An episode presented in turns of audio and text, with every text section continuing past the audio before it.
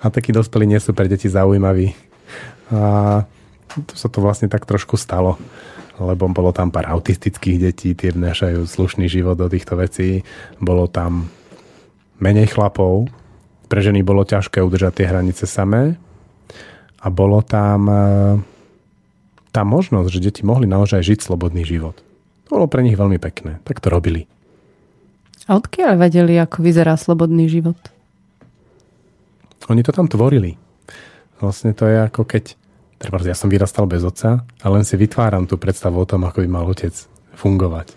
A oni vlastne nemali od koho odpozorovať, ako vyzerajú tí slobodní dospelí. Načelník im, im dovolil, tak oni to hľadali. A robili to takým veľmi tvorivým detským spôsobom. Skúšali rôzne veci, vytvárali klany. 80 detí to je perfektné prostredie pre deti. Tam ako neexistuje, aby som si nenašiel kamaráta, keď mám čo je len trochu chud na sociálny kontakt. Zase na druhej strane tie hlučice sú tak veľké, že si, keď mám chuť byť sám, tak som sám. Je to priestor, ktorý je hodne taká džungľa. A v tej džungli tie deti sa vedeli aj zašívať, aj odtiaľ výjsť na, na svetlo, keď chceli a robiť si príjemne. Na druhej strane niečo sme tam stavali. Stavali sme tam nejakú prekážkovú dráhu a nejaké takéto zábavky, ktoré slúžia aj deťom, ale aj sa chystá, týždeň ohňa pre mužov a v tom týždni ohňa, ohňa pre mužov práve tam budú robiť muži. To, čo my sme robili s tými deťmi na tej prekažkovke, tak oni potom, tí hm. muži, sa tam trošku podečtia, ako, ako pozná mužov v týchto situáciách, tak budú sa potrebovať vrátiť do detstva a odžiť si veci, ktoré si neodžili. A to v tom prostredí vytváralo vlastne veľké možnosti vyhybať sa dospelým. A deti to naplno využívali, hlavne pubertiaci. Tí celý deň sme o nich často nevedeli, iba na obed a na večeru, na, na jedlo prišli na jedlo. To bolo pre mňa veľmi vzrušujúce sledovať, ako oni vytvárajú tam skupinky, kamarátia sa, stále viac púšťajú nejaké tie pretvárky a to, čo by mali robiť a to, čo musia a robili veci, ktoré ich bavia a stále viac vchádzali do takej pohody. Keby to, keby som to mal ako trošku ešte ideálny, tak by som dal 3 týždne. Hmm. O prvý týždeň sa oťukávali, druhý týždeň vchádzali do slobody a hľadali tie možnosti toho, keď naozaj nemusia nič predhrávať, nemusia robiť výkony a tieto veci a tretí týždeň by už naplno v tom boli ponorení. Každopádne to komunitné vedomie tam vchádzalo veľmi silno aj cez tých pár zábleskov sily dospelých, ktoré sa tam párkrát ako vyskytli teda, e, spolu s deťmi v kruhu. Napríklad mne sa veľmi páčil, uh, trikrát denne sme sa stretávali pred jedlom a bol tam taký rituál. Ja ho volám konštalačný, lebo mal veľmi silný obraz. Konštalácie to sú silné obrazy, v ktorých, alebo silné divadelné obrazy, v ktorých ľudia niečo prežijú a potom sa v ich živote niečo zmení. No a ten konštalačný rituál bol taký, že dospelí stáli v kruhu, držali sa za ruku a deti boli vnútri. A keď uh, sa skončil ten kruh, tak deti mali prejsť cez tých dospelých. Ale tí dospelí v tom trošku bránili. Ale detí bolo veľa. A to bolo pekne vidno, že už ráno, potom ako prebehol tento predraňajkový kruh, podľa toho, ako dlho dospelí udržali deti, som vedel, že dnes tí dospelí budú môcť niečo robiť s tými deťmi, lebo sú v sile, alebo nie a deti budú mať slobodný deň. Mm. Keď si hovoril o tých pubertiakoch, tak mi napadlo, že či by to bolo rovnako, či vlastne ten pubertiak nie je v období, že on sa chce vlastne stiahnuť od tých dospelých. Že keby, čo by sa udialo, že sú tam tí silní dospelí, že naozaj ten pubertiak ne, neodíde znova do toho priestoru, kde bude sám, bez tých dospelých. Ako to vyzerá život pubertiaka pri silnom dospelom? Boli také situácie, kde som niečo staval.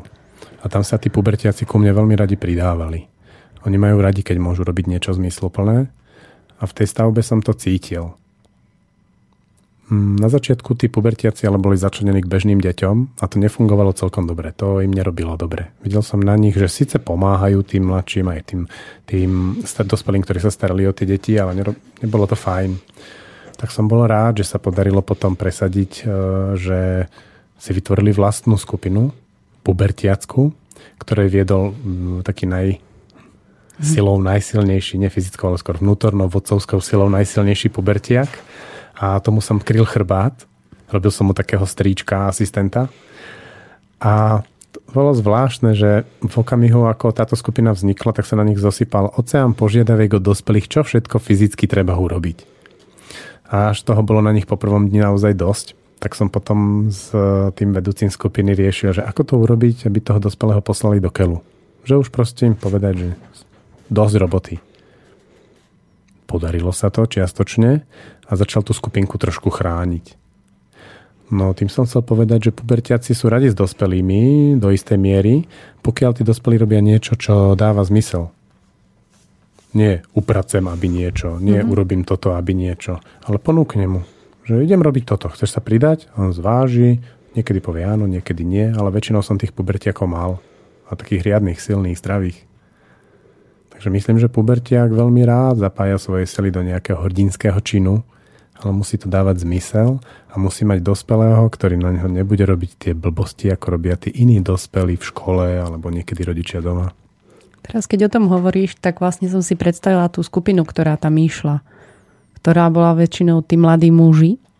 Myslím, že tam bola jedna ženská, ale že čo, ako môže ten dospelá alebo ten dospelý, neviem, či by už prirodzene inklinovali tí pubertiaci, že tí k mužom mladí a tí, tí mladé dievčatá k ženám.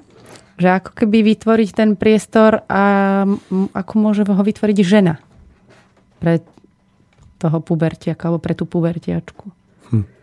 To je zaujímavá vec, lebo chlapec vstupom do puberty sa hodne odputáva od matky a trošku pozoruje otca. Veď práve. Viac pozoruje tých ostatných mužov. Hm. Ťažšie. Akorát ako veľkou vyslovenou dôverou, lebo pubertiak predsa len niekedy má slabšie chvíľky a potrebuje sa prísť, pritúliť a pomojkať a pohľadkať. To je pre ňoho hodne prirodzené. Ale keď je tam nahnevaný dospelý rodič alebo nejaký iný, ktorý sa hnevá na to, že nesplnil si mi toto, neurobil si toto, neupratal si si izbu a tak ďalej a tak ďalej, tak tá intimita ako bez šance. A to my matky často robíme. To vy matky žiaľ pubertiakom často robíte. Hej. Ale to sa dá kedykoľvek seknúť a prestať to robiť. Pre tie matky je veľmi ťažké, keď majú pubertiaka a nemajú tam toho chlapa, mm. ktorý by s ním trošku pracoval, prebrať tú mužskú úlohu a vojsť do toho. To sa dá. Je veľmi ťažké pre nich nepadnúť do toho, aby si z toho pubertiaka neurobili svojho druhého partnera. Že stále ako je to dieťa síce pubertálne, hryzie to, šteká to, je to nervózne, smrdí to, zrastá to pod pazuchou, ale je to dieťa.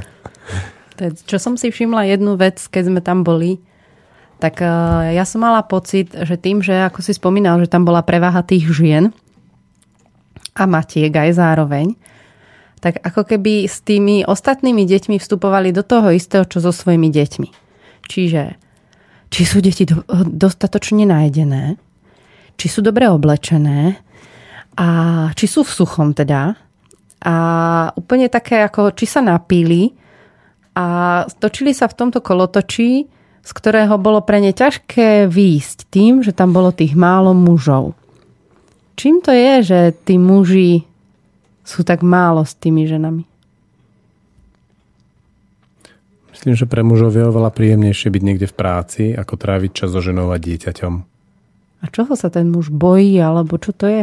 No, musel by robiť to, čo muž má. Vymedzovať hranice, chrániť hranice, rozhodovať, určovať veci. Sa, to, je, to je ťažké pre súčasných mužov ísť v tejto línii, pretože im život e, neprijal sa tieto veci učiť, udržovať, byť so svojou silou. A čo môžem robiť ja ako žena, keď mám pri svojom boku takéhoto muža? Neviem, ale možno, že to smeruje k tomu, o čom máme túto trilógiu a toto je prvá časť, to znamená silové miesta. A halúzice sú zaujímavé práve tým, že je tam náčelník Amir, ktorý je zaujímavý tým, ako to miesto vedie. Potom je tam e, čarode... pani. čarodejnica Karajmi, ktorá mm. robí so ženami veľmi silné silové ženské cvičenia E, ktoré ženy hodne vracajú do ich, do jej vlastnej, do ich vlastnej sily.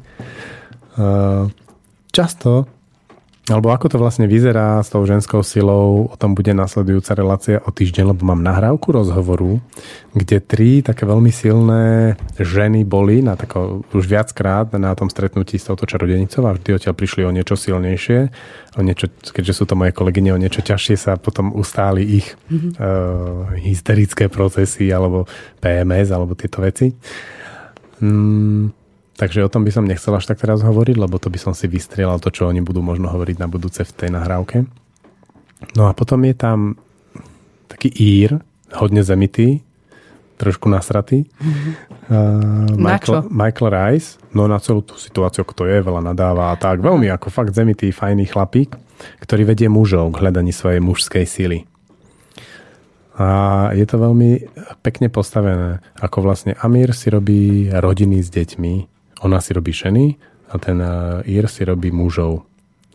A to je práve zaujímavé, že on e, robil tých mužov sám, ale bude teraz v lete spúšťať nový projekt, kde bude robiť s e, chlapikom, ktorý robil dlhé roky v Urne, v útvare rýchleho nasadenia, čo je vlastne špeciálna jednotka policajná v Čechách. A on tam bol 15 rokov a robil, zažil vlastne veci, o ktorých my, chlapci, iba snívame, že alebo to pozeráme v televízore, on proste strieľal do ľudí, zabíjal a naháňal sa po meste, zlaňoval, potápal, v rámci pracovnej náplne od rána do večera. Ako... S tiež urobený rozhovor a to bude tretia časť tejto trilógie.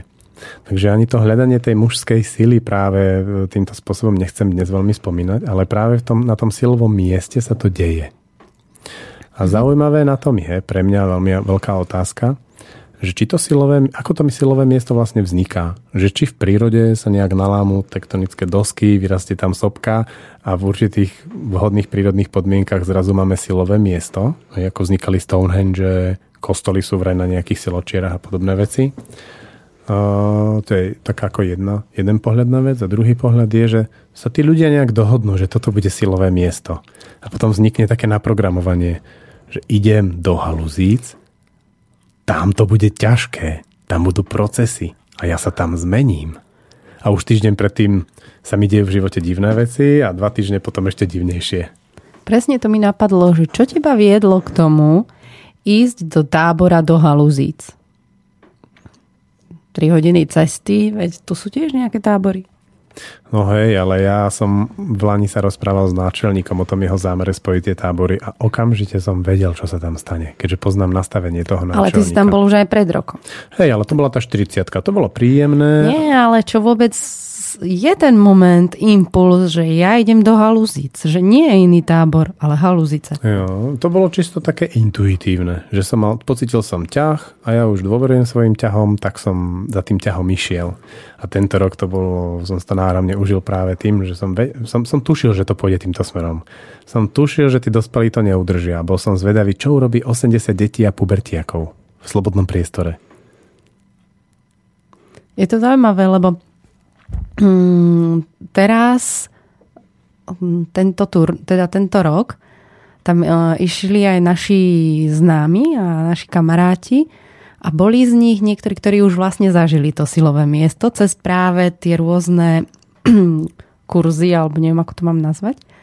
A bol tam jeden a ja, ktorí sme tým ešte neprešli. A ja, my sme sa o tom začali rozprávať, že vo, mám pocit, že vy, ktorí ste tam boli, prichádzate na to miesto s nesmiernou úctou k tomu všetkému a neviem, či toto miesto alebo ten zážitok. My sme tam prišli a začali sme sa o tom rozprávať a viem, že tebe naozaj príde toto miesto také veľkolepé, mŕte proste bažiny, že ja poznám na Slovensku oveľa krajšie miesta na to, aby som tam urobila s deťmi nejaký tábor. A, a boli sme v tom veľmi ako podobní, že sme sa na vás pozerali, že čo, zase také nejaké extra miesto to nie je. Takže čo je, čo sú halúzice pre teba? Poviem, ale zaujímavé čo, čo ti z toho vyšlo teda? Že úplne nudná bažina, nič a tak? Hej, akože vôbec to ja nemám, mňa džungla nejako neláka, skôr by som si dala možno nejak viac lesa. Proste vôbec mi to ako nepríde nejaké extra zaujímavé miesto tý, tou polohou a tým, čo tam je a tak ďalej. Že raj. Mám pocit, že som zažila na Slovensku krajšie miesta, ako je tam. Takže povedz ty viac o tom, že halúzica a to miesto. Či to máš naozaj cez to, čo si tam zažila, čo tam prišlo, čo, čím si prešiel, alebo je to, že niečo tam hľadáš? Čo? Hmm. Ako miesto, keď sa zameriam na lokalitu, ako miesto je naozaj odporné. Je to proste pri malej e, smradlavej riečke, nezaujímavej. Riečke. Ja keď to, že ideme k rieke a keď som videla tú riečku, viem, že toto je rieka. Kastoka. Že veď toto my považujeme za mierny potok, ani to nie. Presne. Skôr mi to pripadalo ako odtok, keď kanalizácia odteká, ten tam tu na machu. No, tak ďalej. v noci tam počuť hukot fabriky, ktorá je nedaleko. A, a ten vlak. Vlaky tam chodia každú polo, tri štvrte hodinku. Že raj a zrazu raj, vlak v raj. No, je to taká džunglička, veľa ovadov, lebo sú tam tri zbytočné kone, na ktorých nikto nejazdí. Ako to miesto je dosť odporné. Na druhej strane, keď som v tom, na tom odpornom mieste a pichajú ma tie ovady a proste všade je tam problém sa dostať, lebo je to zarastené a neudržiavané viac menej, je tam pár takých pekných pokosených lúčiek a také námestičko medzi budovami, nič poriadne teraz nedostávané. Tak je to tak odporné miesto, že ťa to vedie k takému ako zamysleniu. Že čo to je? Že v mojom živote som teraz na takomto odpornom mieste, bodajú ma komáre, ovady, všetko, čo stretnem a pomerne náročné veci sa tam dejú, ľudia sa tam zosypávajú. A to zosypávanie je zábavné. Nie len tých ľudí, ale aj moje vlastné. Mne sa to tam stalo tiež. Ako som chvíľu sa snažil tam držať e, nejaké rámce, ktoré som tam nahodil, aj sa mi to darilo. Ale potom som odišiel na pohodu a keď som sa vrátil o 3 dní, tak tam bol úplne ako z toho, čo som vybudoval tom sociálnom a s tými deťmi a tak ďalej sa veľa stratilo a bolo to pre mňa ťažké, tak som sa aj zosypal, som si ochorel a v tej chorobe som si niečo riešil a bol som tam a fungoval a hneval sa a nadával a plakal a tancoval a staval a robil s deťmi zápasy a boje. A...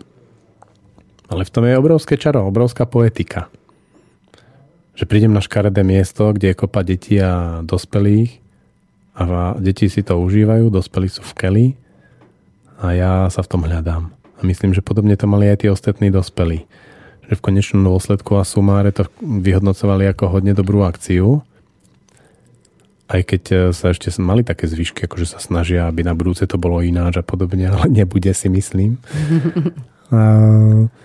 no a teraz e, to nastavenie, že idem na to odporné miesto, z ktorého by som ináč po prvom dni zdrhol, ale moje nastavenie je, že tam si to idem užiť, z toho urobilo ten raj na zemi.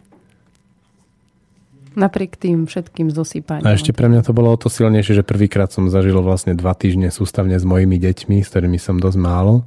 A ešte aj to, že som bol schopný týmto spôsobom zabezpečiť parťákov, pretože v tej 80 si našli. Ja som si to náramne užíval. A ešte som si tam robil, čo som chcel a keď som mal chuť urobiť nejakú dielňu s deťmi, tak som ju urobil. Čo ma bavilo, som si robil. Keď sa mi nechcelo nič, zostal som v stane a čítal som si a nikomu to nevadilo tá voľná štruktúra, to bolo famózne. No áno, ale stále sa iba bavíme ako keby o tom, čo tam prišlo, čo si, čo, uh, že v čom ty ako keby máš, že toto by sa nikde inde nemohlo udiať? To je asi skladačka. Jednak si neviem predstaviť, ako by som niekde s touto ideou dostal 80 detí a 30 dospelých. Na Slovensku určite nie a v Čechách neviem. No a halúzice majú tú povesť, ktorá toto umožnila. Potom je tam ten náčelník, ktorý proti všetkým tým ženám bol ochotný tam tú slobodu priniesť, lebo ako ženy samozrejme to chceli hneď osekať a trošku zviazať. Ale náčelník to s pomocou Božou a mm. aj mojou trošku ustál a nedal sa. Dokonca podporoval aj niektoré naozaj zaujímavé aktivity pubertiakov alebo iných. Uh, Takže v tejto kombinácii je to jasná voľba. Keď sa ma niekto spýta, či idem na to odporné miesto aj o rok, obzvlášť ak by tam bola naozaj takéto pekné množstvo detí, tak určite. Takisto moje deti. Bez váhania. Jasné.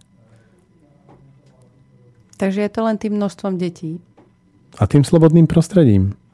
Že tam sa naplno ukázalo, že môžeš byť v absolútne nepríjemnom prostredí, ale keď je tam sloboda, pohoda a parťáci, jasné víťazstvo kašlem na luxus, na všetko, hej, býva sa tam v stanoch, väčšinou sa kadí na latrínach, pekných, ale latríny.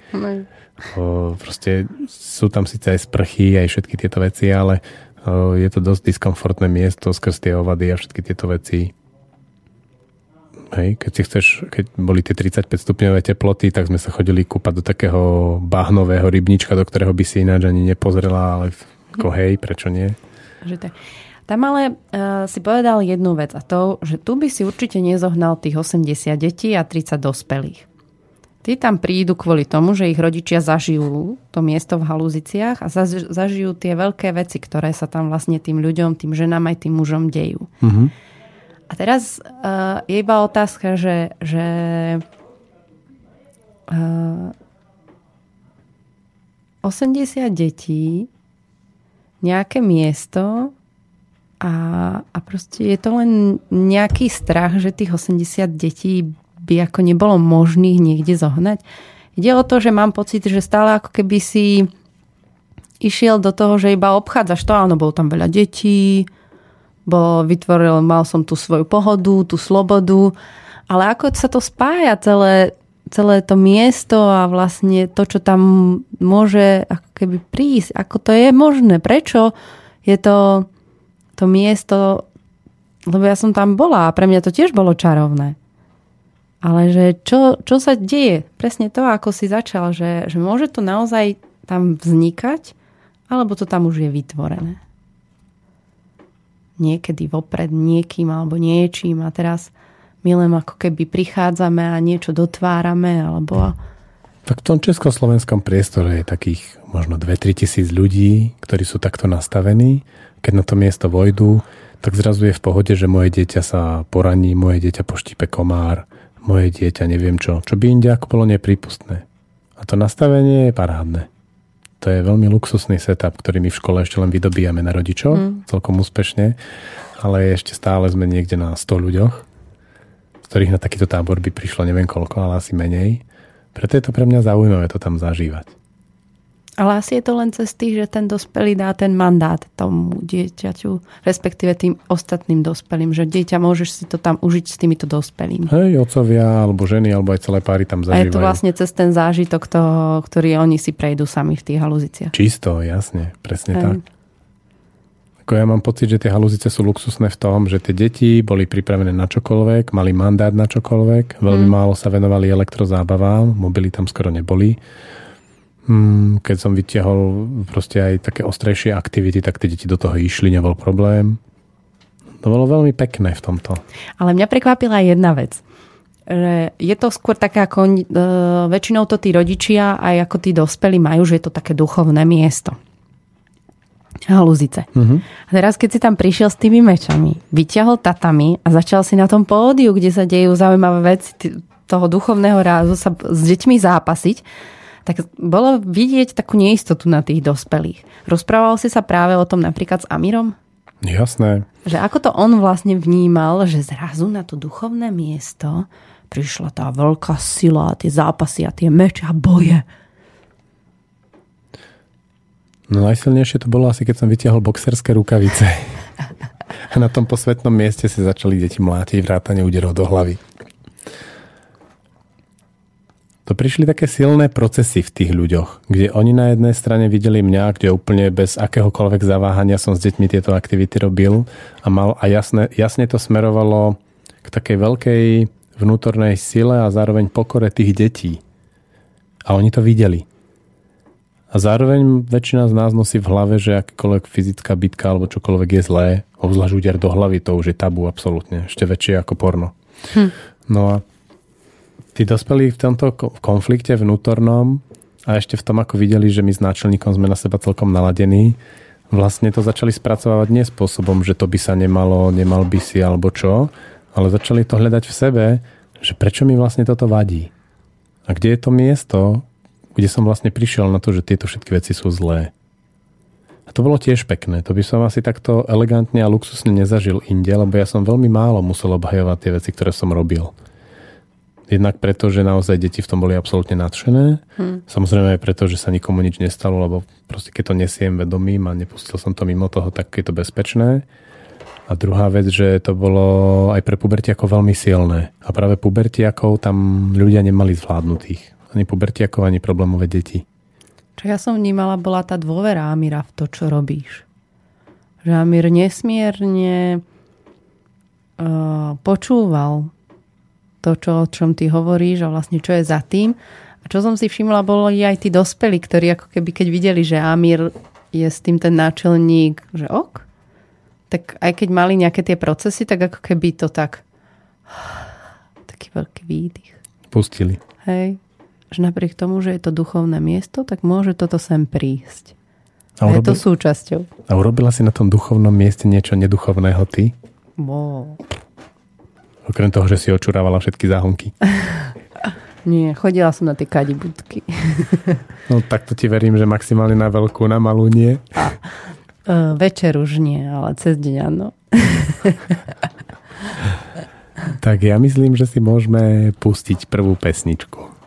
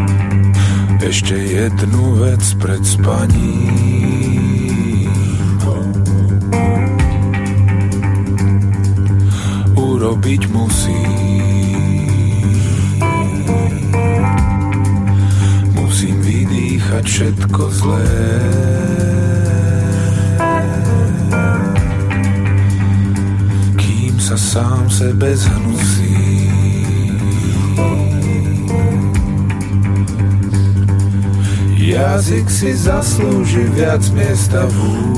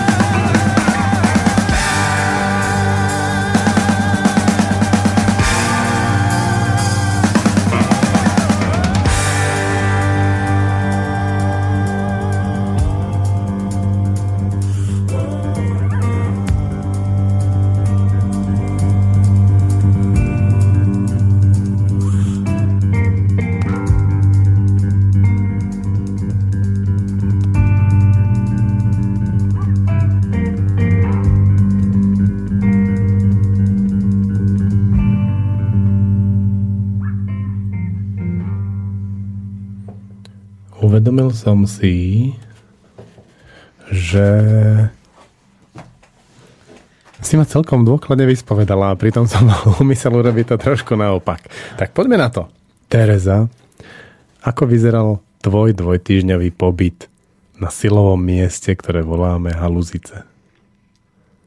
Teraz, keď som išla na záchod cez prestávku, tak prišlo, že ja som tam mala veľmi taký pubertiacký postoj k tomu. Že sakra, že potrebujem to hľadať sama. Že nemôžem sa nechať ovplyvniť tým davom, ktorí proste tam prídu a slepo iba hocu. Že, že som si to vlastne chcela ako nájsť ja. Nájsť to, čo tam mňa bude lákať a čo ma tam bude priťahovať, bez toho, aby som vlastne bola zasiahnutá tými postrehmi a tými emóciami tých dospelých, ktorí prešli už tým miestom v haluziciach, tými procesmi. Takže zo začiatku to bol veľmi taký pubertálny postoj. Postupne sa to tak menilo. A presne ako si povedal, že ten prvý týždeň bol taký zoznamovací, potom sme na chvíľu odišli a keď sme sa vrátili, tak eh, postupne to začínalo. Začínali tie vzťahy moje s deťmi, už aj s tými dospelými. A ja by som ešte chcela aspoň jeden týždeň, lebo mám pocit, že sa to úplne prelomilo a že som sa zbavila toho, že musím s niekým, niekomu niečo dokazovať, že teda to nie je také miesto, ale že som si začala naozaj objavovať tie veci sama. A mne sa tam naozaj páčilo, keď sme mali záverečný kruh s tými dospelými a že čo bolo pre mňa veľmi silné je, že minulý rok som tam bola jeden týždeň a trošku som sa toho bála. Že dva týždne v haluziciach. Všeobecne dva týždne niekde je už také ťažšie, už prichádzajú tie ponorky a ako sa s tým vyrovnáme a tak ďalej. A mne sa to páčilo. Že naozaj by všetko sa mohlo rozvinúť až po tom prelomovom týždni. Ty si tam zažila e, pocit komunity? Ja neviem, čo je komunita. Také, že spoločenstvo, že môžem, že môžem aj v dobrom, aj v zlom, som s ľuďmi, si necítim sa tam ako osamelo, keď nechcem, keď chcem, môžem si urobiť samotu. Toto áno, ak je to komunita, tak áno že ja som tam bola veľmi slobodná. Napriek tomu, že sme tam prišli, že možno by som mohla urobiť nejakú dielňu alebo niečo s deťmi, tak e, vôbec som neprišla s tým ani raz, že tak deti, ja idem robiť toto. Ale som si ja robila tie svoje veci a občas sa tie deti alebo tí mládežníci pridali. Ale necítila som ja od nikoho z tých dospelých tlak, že už by bol čas urobiť niečo postav sa tam a urob. Niekedy sa ty tak spýtala a zavrtal. Ale od nikoho iného som to nepocitila. Ty si taký riadny antisystémový asociál, mi z toho vychádza. akože žiaden rozvrh, určite nie plánovať. A s tými ostatnými, no neviem, neviem. Po týždni možno. Potrebujem čas. To určite. No to áno. Ja potrebujem dosť času na to, aby som mala eh, dôveru vojsť do kontaktu s deťmi aj s dospelými. A čo podľa teba vytváralo tú možnosť, že z tejto skupiny ľudí, hej, tak môže byť ako, ako spoločenstvo? Vo veľkej miere asi uh, tá predstava toho náčelníka Mira, že napriek tomu, že možno niektorým tak chýbala, lebo že tam bol menej, ako ja som ho zažila minulý rok, tak stále tam niekde hore je niečo, že, že takto ja to chcem. Ono sa to tak v podstate k tomu dostalo, napriek tomu, že on by k tomu nejak výrazne prispieval. Či už svojou prítomnosťou, alebo niečím konkrétnym, že by robil. Takže po veľkej miere si myslím, že to je ako keby on. A zároveň tým, že tí ľudia sú tam naozaj že veľmi málo z tých dospelých obviňovalo tých druhých za niečo. Že aj keď to prišlo ako keby, že mne chýba toto, tohoto je príliš veľa, alebo niečo, že sa začali stiažovať, tak oni sa tak vyplakali a asi som ani raz nezažila, že ty si za to zodpovedný, alebo ty si za to zodpovedná, že ja sa takto cítim.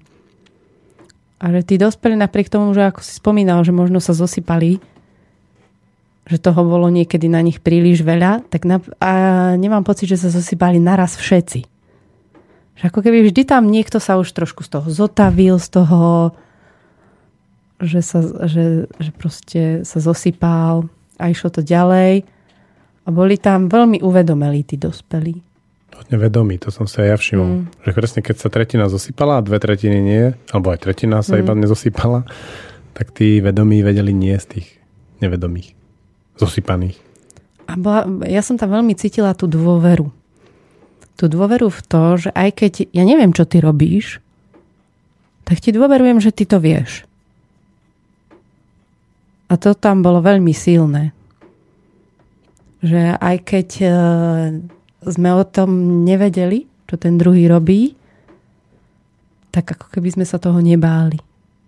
A to je pre mňa veľmi dôležitý moment. Lebo častokrát, keď niečo prichádza nové, pre niekoho neznáme, tak sa tak zasekneme. Že, oh, že teraz deti sa nenaučia čítať, pre mňa je to veľmi silné, ako čo s tým budeme robiť, úplne sa môžeme zosypať a tak ďalej, ale tam to vôbec neprišlo. Že aha, že tento robí toto, tento robí toto, že bralo sa to ako fakty. To ináč pre mňa bolo hodne zaujímavé, aká zbierka dospelých sa tam zišla. To sa musí nechať náčelníkovi, že to poskladal pekne. Mm. Že bola tam výborná, citlivá speváčka, ktorá výborne vedie aj tanečné kruhy. Bol tam riaditeľ urny, dlhoročný. Veliteľ. Alebo veliteľ bojovej jednotky. No ale pre každopádne mňa mimoriadne oslovilo stretnutie, keď tam bol iba na jednu noc, uh, ekvadorský šaman, mm. volal sa Augustín.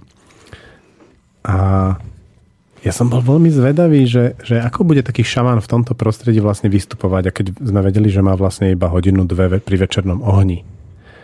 A pre mňa bolo famózne ho pozorovať, ako si on dobre nacítil, kde je a ako potom čo povedal. A veľmi jednoducho, ešte to bolo ťažké tým, že v tom kruhu boli deti, pubertiaci a aj dospelí. Veľmi ťažké. A on to urobil jednoducho cez taký príbeh toho, že vytiahol niektoré veci z ich domácej komunity, ktoré boli u nás veľmi aktuálne. On čokoľvek povedal, dokonale zapadlo do toho, čo my sme potrebovali ako zažiť alebo počuť v tom, čo sme sa tam snažili. Ako hovoril napríklad, že u nás v našej komunitke, našej dedinke je nás tak 500. Toho väčšina sú moji rodiny príslušníci. Bližšie alebo vzdialení. A u nás veľmi neplánujeme. Niekto chce niečo urobiť, tak to tak nacítime a potom to urobíme alebo to neurobíme spolu s ním. Alebo veľmi sa mi páčilo, ako hovoril, že u nás, keď sa dieťa zraní alebo spadne zo stromu alebo niečo, tak uh, sa smejeme. My, my, sa, my ho necháme a smejeme sa. Ale ja som ako veľmi jasne cítil, že ten smiech tam ale mm. robia tí muži.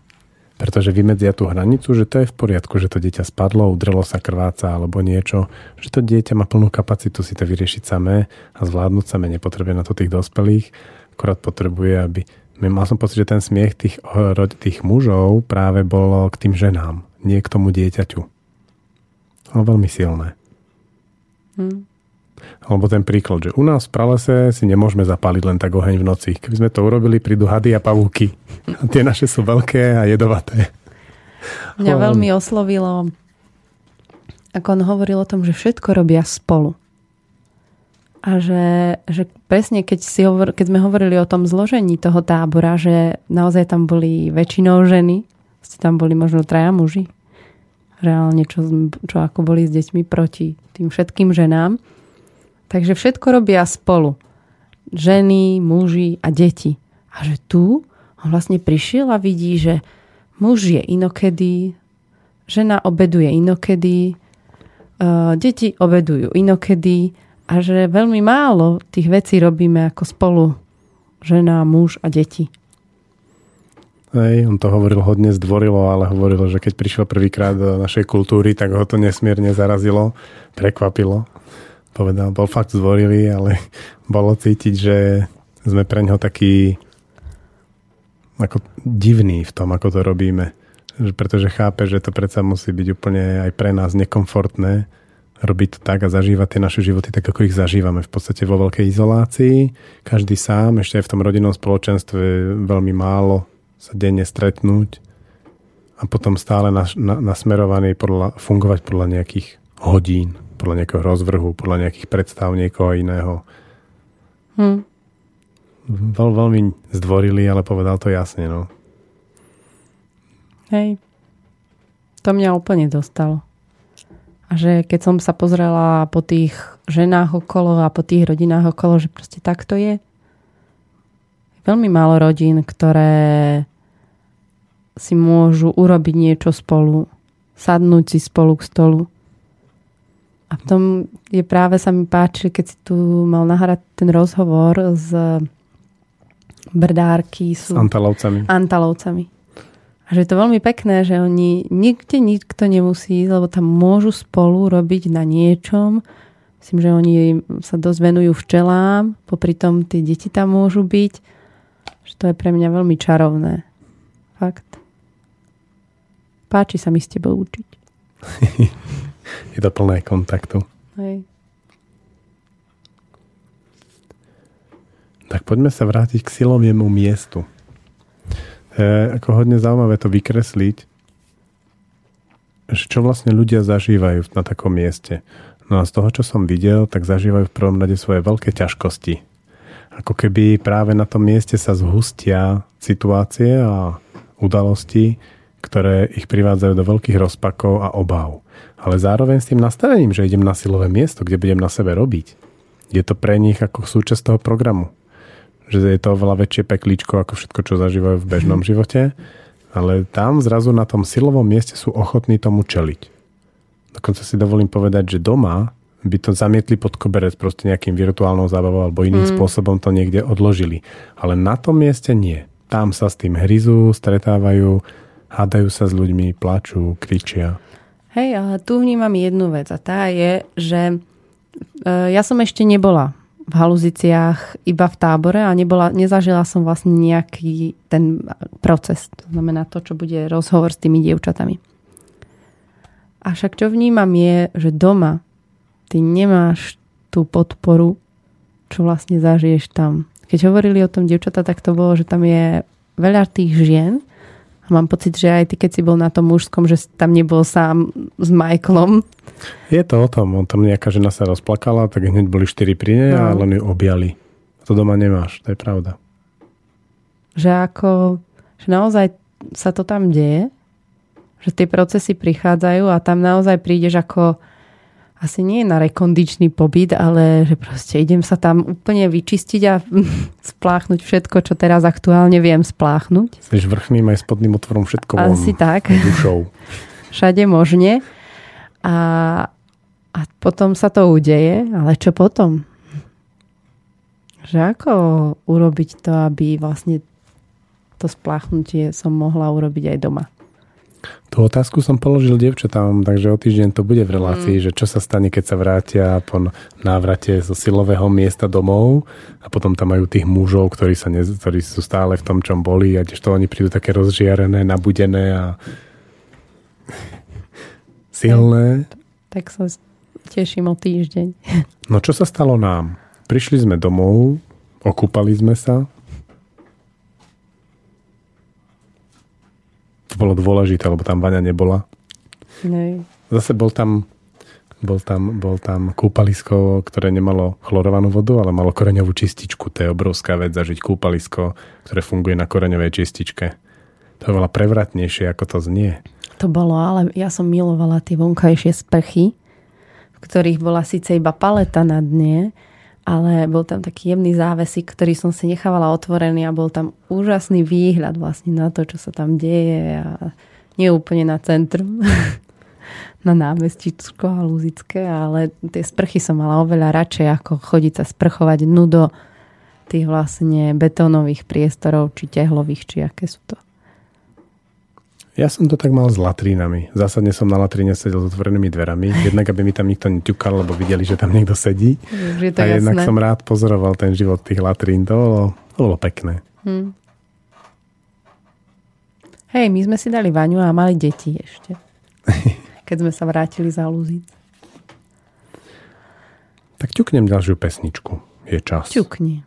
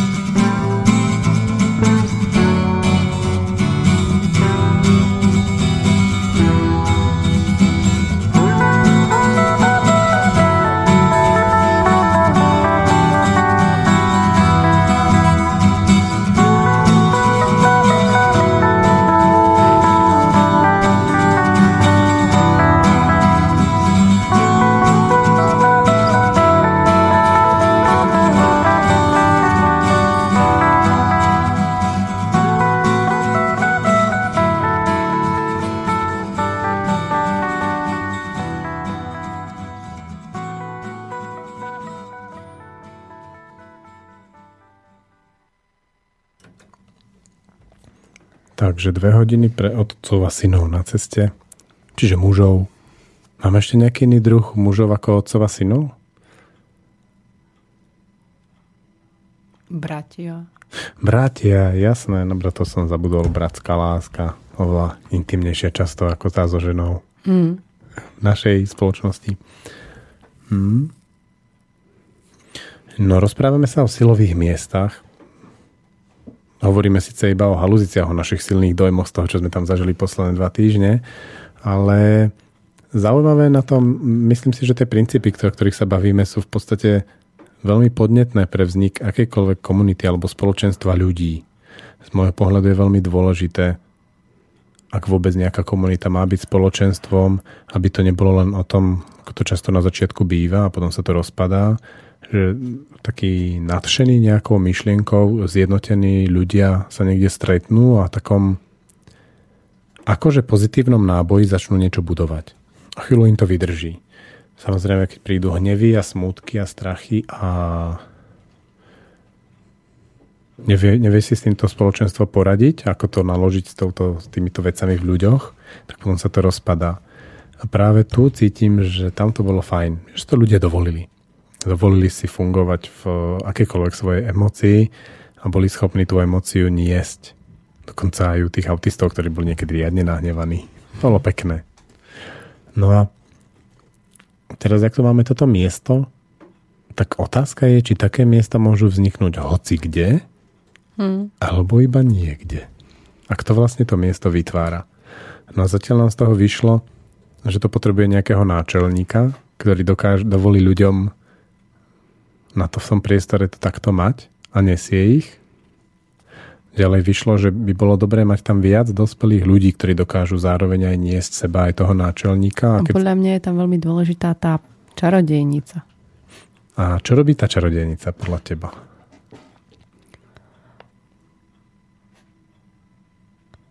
Tá čarodejnica dovoluje tým ženám udeliť ten mandát tomu náčelníkovi.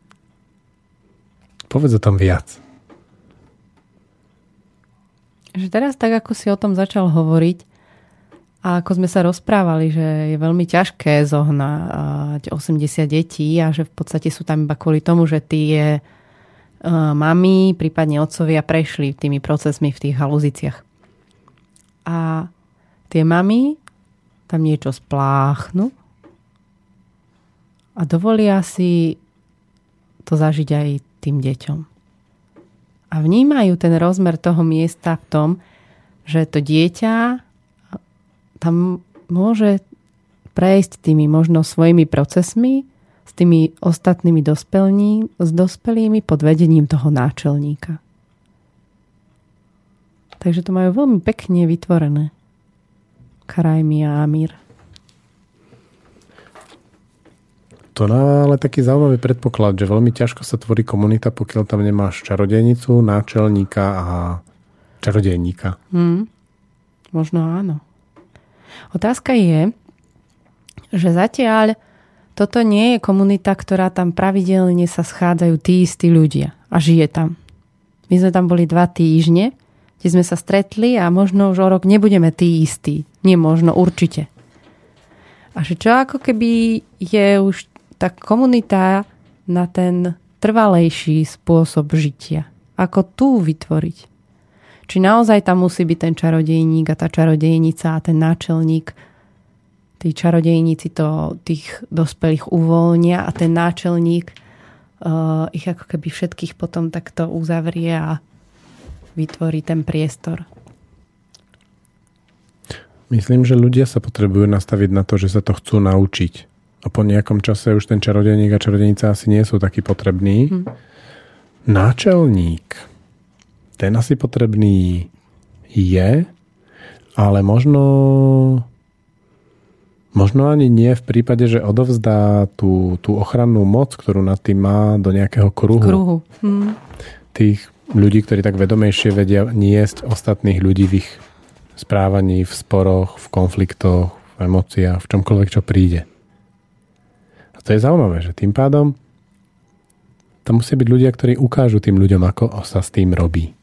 Musí tam byť nejakí učitelia, ktorí ukážu nie tým, že to budú vysvetľovať, ale tým, že priamo v živote sa to zažije. Mm. Myslím si, že nie je možné pripraviť sa akademicky alebo nejak na inom mieste ako priamo v komunite na komunitný život. A no to určite nie.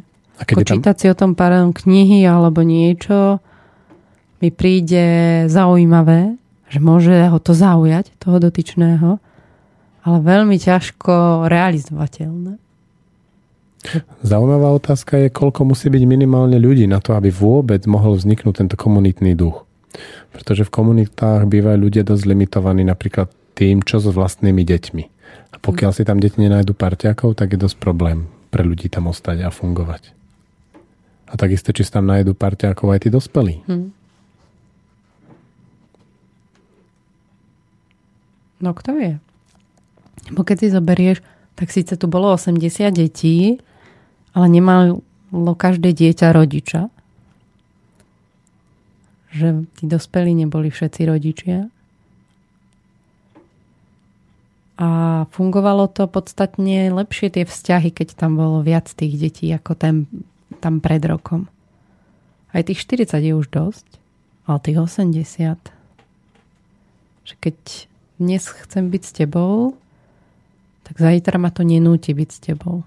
Nemusím byť s tebou iba preto, že musím, lebo tu nie je nikto iný. To bolo hodne dobré. To sa mi hmm. veľmi páčilo. Otázka je vlastne, či sa to dá nejako v, uh, nahradiť, keď treba v komunite by bolo menej ľudí. Asi ťažko. Dieťa potrebuje parťákov a potrebuje dospelých. Hmm. Dospelí potrebujú parťákov a potrebujú deti, aby im zrkadlili ich vlastný duševný svet, ktorom sa vedia celkom dobre dospelí zaseknúť a nevidieť ho vo väčšej skupine, pokiaľ nemajú deti. No a potom si myslím, že veľmi dobre tam urobili svoju prácu tí najmenej traja autistické deti, ktoré vlastne vedia zrkadliť tu a teraz hneď okamžite a vyvolávajú situácie, ktoré veľmi jasne ukazujú dospelým, čo má zmysel a čo je dôležité a čo nie. Pretože autistickému dieťaťu nepovieš, teda môžeš to skúsiť, ale nemá to veľký zmysel, že nepoužívaj na dávky, mm. lebo to sa nepatrí. Hej? To nejaké dieťa to zvie zjesť, ale autistické dieťa bude používať aj tak. A to je pekné. On veľ, mne sa veľmi páči práve na tých deťoch, že keď ja niečo od toho dieťaťa chcem, a on cíti, že ja s tým nesúhlasím, tak úplne ako môžem si ja robiť, čo chcem. A presne to sa udialo, že tak poď, ideme na večeru pod okruhu. A že choď, ja nie som hladný. A presne som tam cítila, dokiaľ fakt, ale veď ja mu veď kľudne si skáč na tej trampolíne. To ma len nejaký iný dospelý donútil, aby som ťa ja z tej trampolíny zobrala. A on to veľmi cítil a vôbec nezišiel dole z tej trampolíny. Úplne ma to vtedy tak, ježiš, veď fakt na čo to robím? Veď ja, pre mňa nie je dôležité, aby tam teraz bol, keď nechce jesť.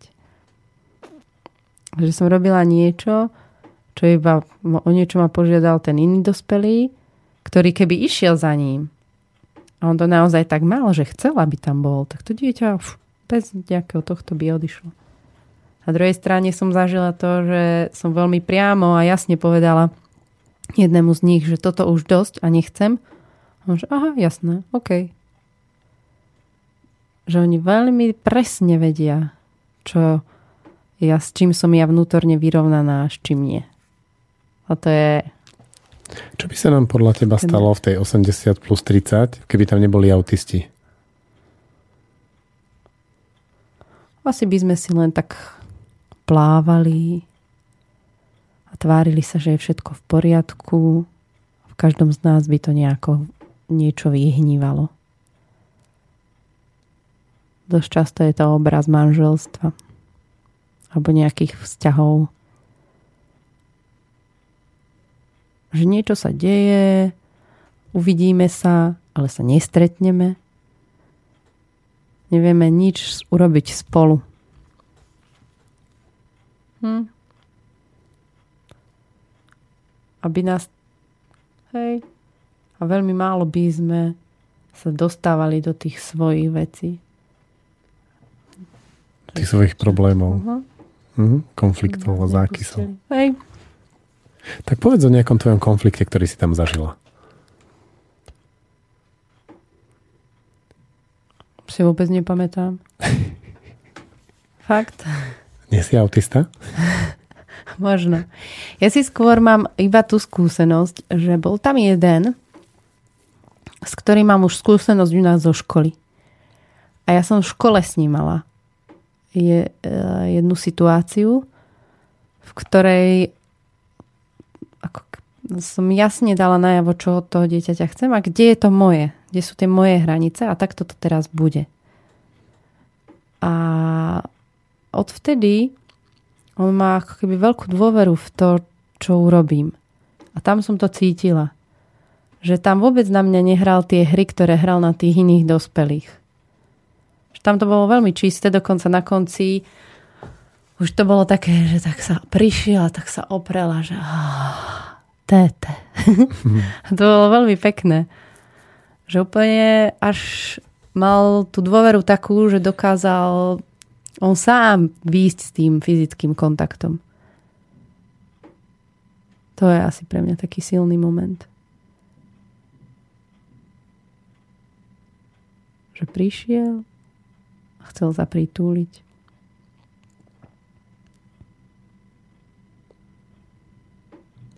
Pamätáš si nejaký zásadný alebo prelomový moment, ktorý si zažila v tej komunitke?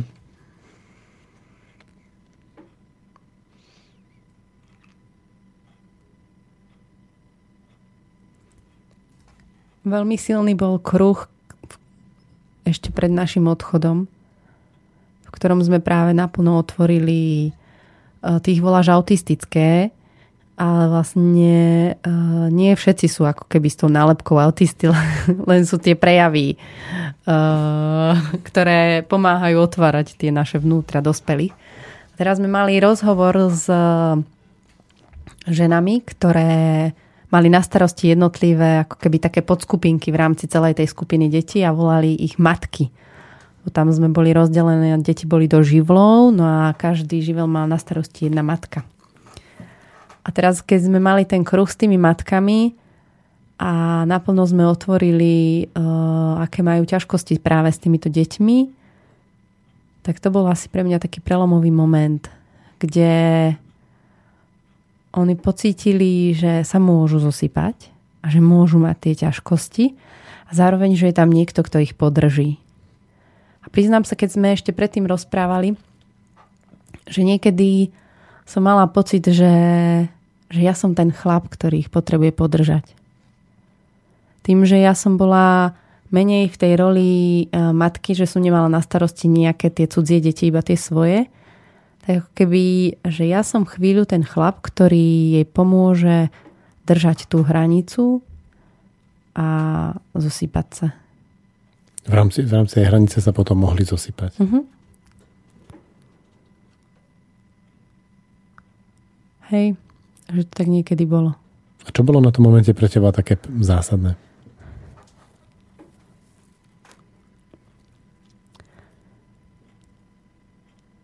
Že som si uvedomila, že tí muži naozaj v tom živote žien chýbajú, keď tam nie sú. Že, že pre tú chvíľu to bolo pre mňa veľmi prirodzené.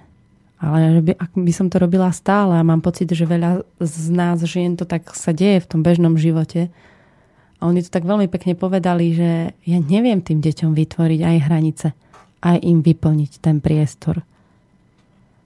A že tie ženy boli unavené z toho.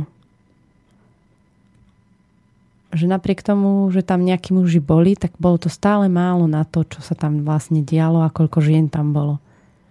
A presne som vnímala to, že, že teraz to viem urobiť. Ale robiť to stále? Čo by sa ti stalo, keby si to robila stále, že chrániš hranice trvá v rodine alebo v škole s deťmi?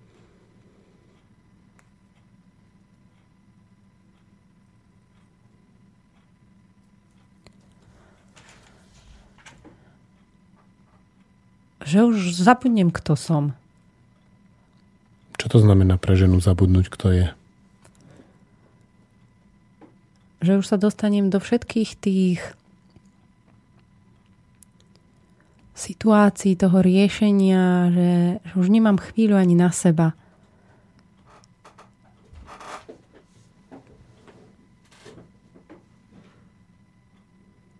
Hej, a že to je len také všetko, tie technické veci.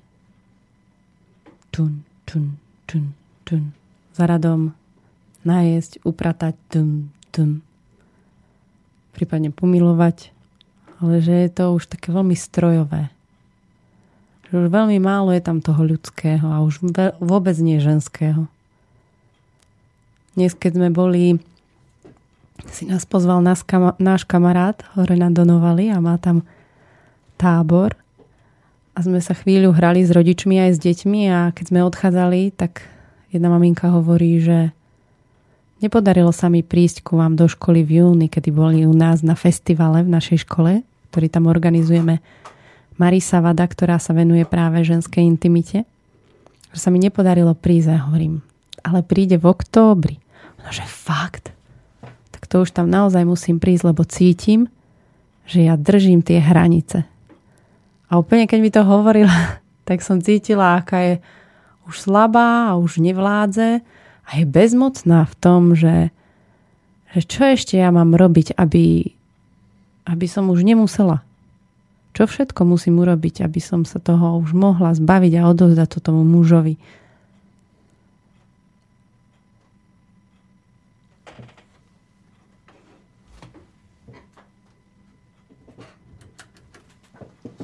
Majú ma rady, žaby a hady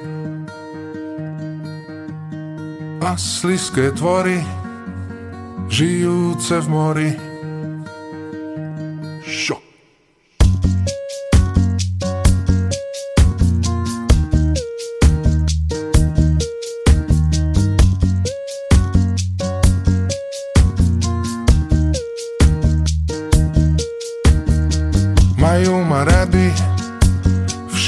Dlhej brady. Pavúky v kúte, aj červy duté. Milovaný, tým všetkým ťa žiadam. Maj ma ty tiež, aspoň trochu rada. Milovaný, všetkým ťa žiadam. Maj ma ty tiež, aspoň trochu rada.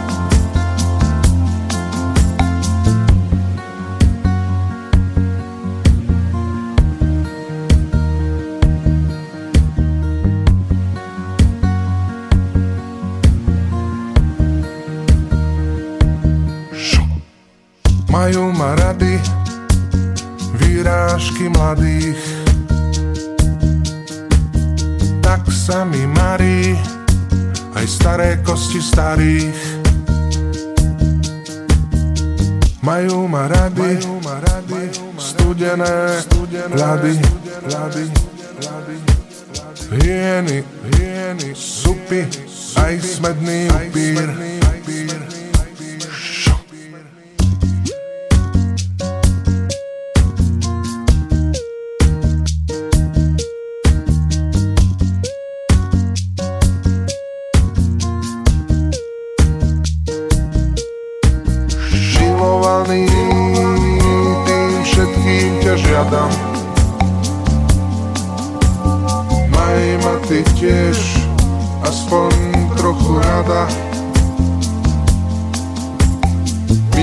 Milovaný, tým všetkým ťa žiadam. Maj ma ty tiež, aspoň trochu rada. Milovaný, tým všetkým ťa žiadam. Maj ma ty tiež, aspoň trochu rada. Milovaný, tým všetkým ťa žiadam. Maj ma ty tiež, aspoň trochu rada.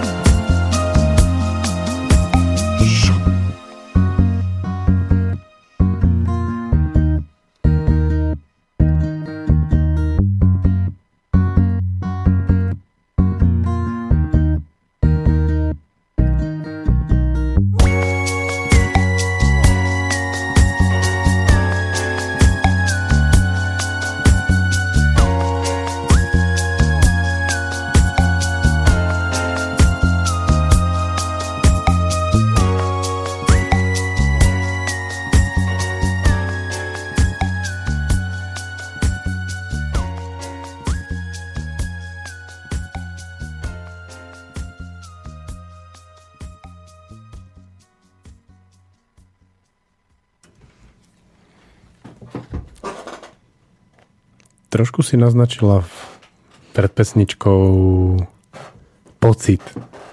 Trošku depresiu by som to nazval z toho, kde stojíme my ako muži.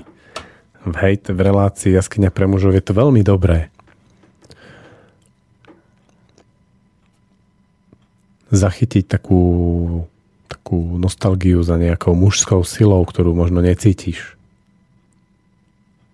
Vieš o tom povedať trošku viac? Ako to vidíš na tých ženách, ako to vidíš na tých mužoch, čo tam chýba, kde by, čo môžu možno muži urobiť, na čím sa môžu zamyslieť, kam sa môžu pozrieť. Predsa len je to mužská relácia, muži radi dostávajú konkrétne výzvy, konkrétne ciele, konkrétne návody, konkrétne dĺžky a rozmery. Neviem, či to pôjde do návodov.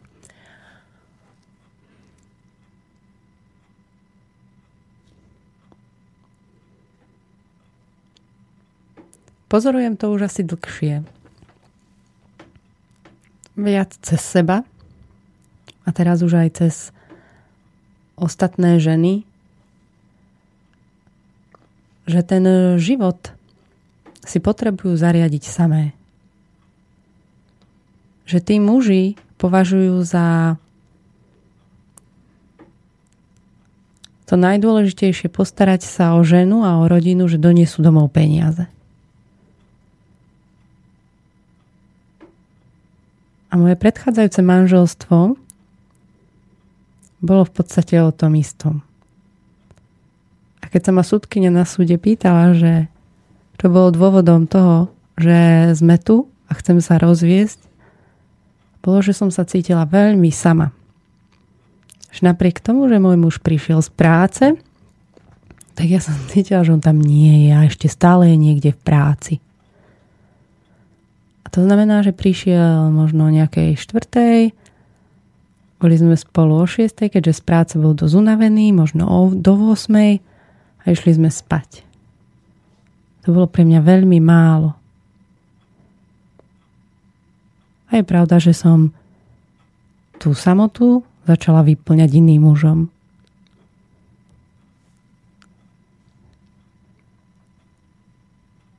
A teraz sa mi veľmi páči, že môžem s tebou byť v triede s cudzími deťmi, v tábore s našimi deťmi a že môžeme ten čas tráviť spolu. Čo pre mňa bolo veľmi oslobodzujúce, že je pre mňa menej dôležité mať veľa peňazí a som schopná znížiť svoj komfort na to, aby sme mohli byť spolu. Na to, aby si tam bol. A nie na to, aby si sa postaral o to, že budeme mať teraz, že pôjdeš ty na nákup, ja tu niečo urobím a tak ďalej že mne sa veľmi páči, tak ako to hovoril ten Augustín, že robíme tie veci spolu. A je to pre mňa veľmi vzácne mať ťa po boku. A môcť s tebou zažívať tie veci.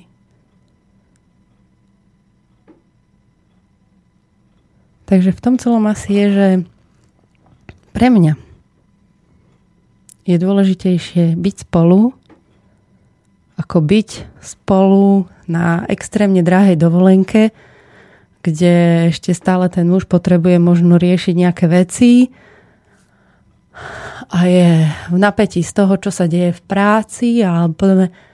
Skrátka, dnešný muž si vie málo nájsť čas. A považuje za najvyšší moment toho starania sa, že doniesie domov peniaze.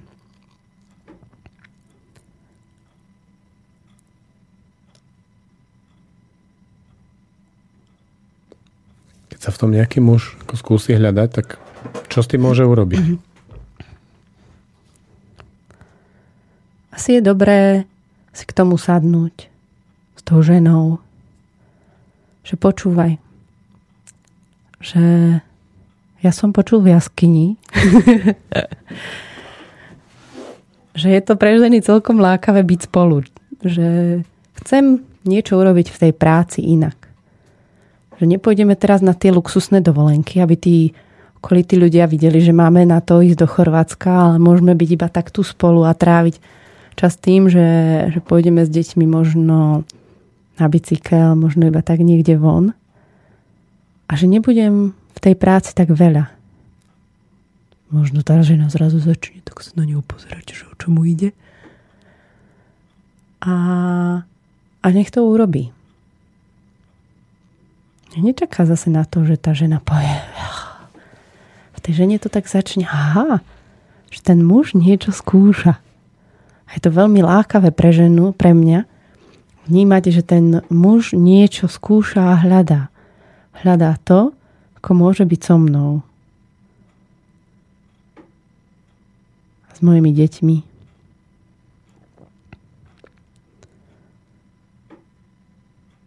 Potom už aj to nakupovanie ide veľmi ľahko. Kde si z toho urobíme celkom peknú zábavu. Aké nakupovanie, veď si znížil svoj príjem do rodiny. Hej. Ale je to napriek tomu veľmi pekné. Ísť a povedať deťom, že no, že toto by som chcela, alebo toto by som chcela. Že nie. Proste teraz nie. A keď to vidím, ako to, ten, ako to povieš a dokážeš to povedať a potom vlastne ja sa to popri tom učím, že proste, že teraz to nemusí byť čo bolo pre mňa veľmi silné, bolo balenie do, do haluzíc. Kde som nejaké veci zbalila, si prišiel a vybalil si a veci, ale čo najsilnejšie v tom bolo ani nie je to, že si vybalil veci a že ja som sa cítila úplne katastroficky, že moje deti asi umrú, ale že tam bolo, že tie deti nie sú pre mňa bábiky. Že oni nie sú bábiky, aby som ich ja obliekala teraz, keď sme sa myšli, tak som vnímala a pozorovala tie výklady a presne tam tie vecičky a tak ďalej a my maminky sa v tom vyžívame.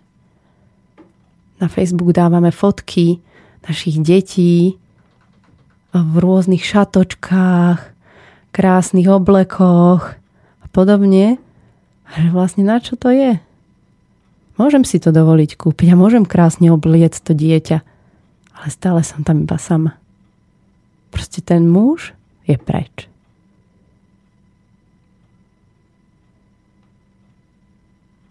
Potom robím veci, že sa utiekam k takým veciam, ako zdieľam to na Facebooku, lebo to ma poteší potom, keď to komentuje niekto iný a mám pocit, že už nie som sama.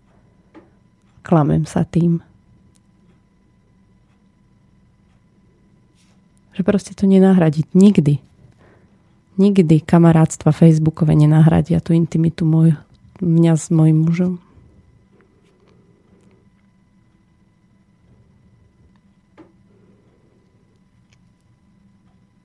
A ja som si to niekedy myslela. Teraz to viem, že to nie je možné.